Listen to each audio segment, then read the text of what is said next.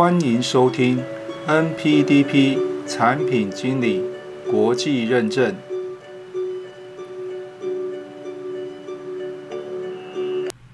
Hello，各位朋友们，大家好。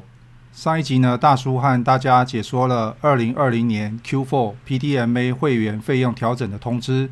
那么今天呢，大叔要和大家说明的是，是不是要先取得 PMP 的证照，再来学习 NPDP 会比较好呢？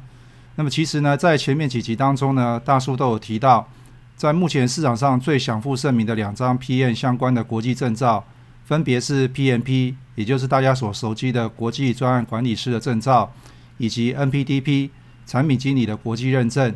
那么即使呢，你目前的职务不是 PM，对于 PMP 这张证照来说的话，肯定是不陌生的。但是呢，在面对 NPDP 的了解，可能呢就仅止于字面上的解释。或者呢，很多人连听都没有听过。那么大叔呢，甚至认为可能连知名度呢都远不如 A 加，就是敏捷或者是 Scrum。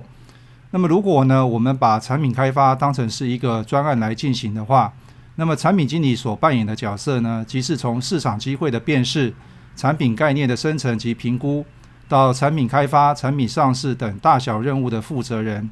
因此呢，只要产品没有下市或是 Face Out。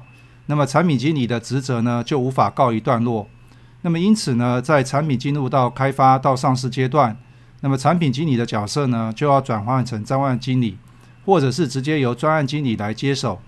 那么简单来说的话，在产品开发流程当中，产品经理可能需要兼任专案经理的角色，但是专案经理呢，则不一定可以胜任产品经理的任务。那么回到主题，大叔会认为。无论是 PMP 或者是 NPDP 的学习，其实没有一定的顺序。那么，如果呢，你已经通过 PMP 的检验，那么未来呢，想从事产品经理相关的工作，那么不妨来接受一下 NPDP 的挑战，一窥产品经理知识体的全貌。那么，如果呢，你没有学习过 PMP 的知识，那也不会影响呢你对于 NPDP 的学习。你当然也可以事后呢，再根据工作的需求来选择 PMP 的进修。那么，对于呢已经完整学习过 PMP 与 NPDP 的朋友，相信会明显发觉到这两套知识体是截然不同的方向。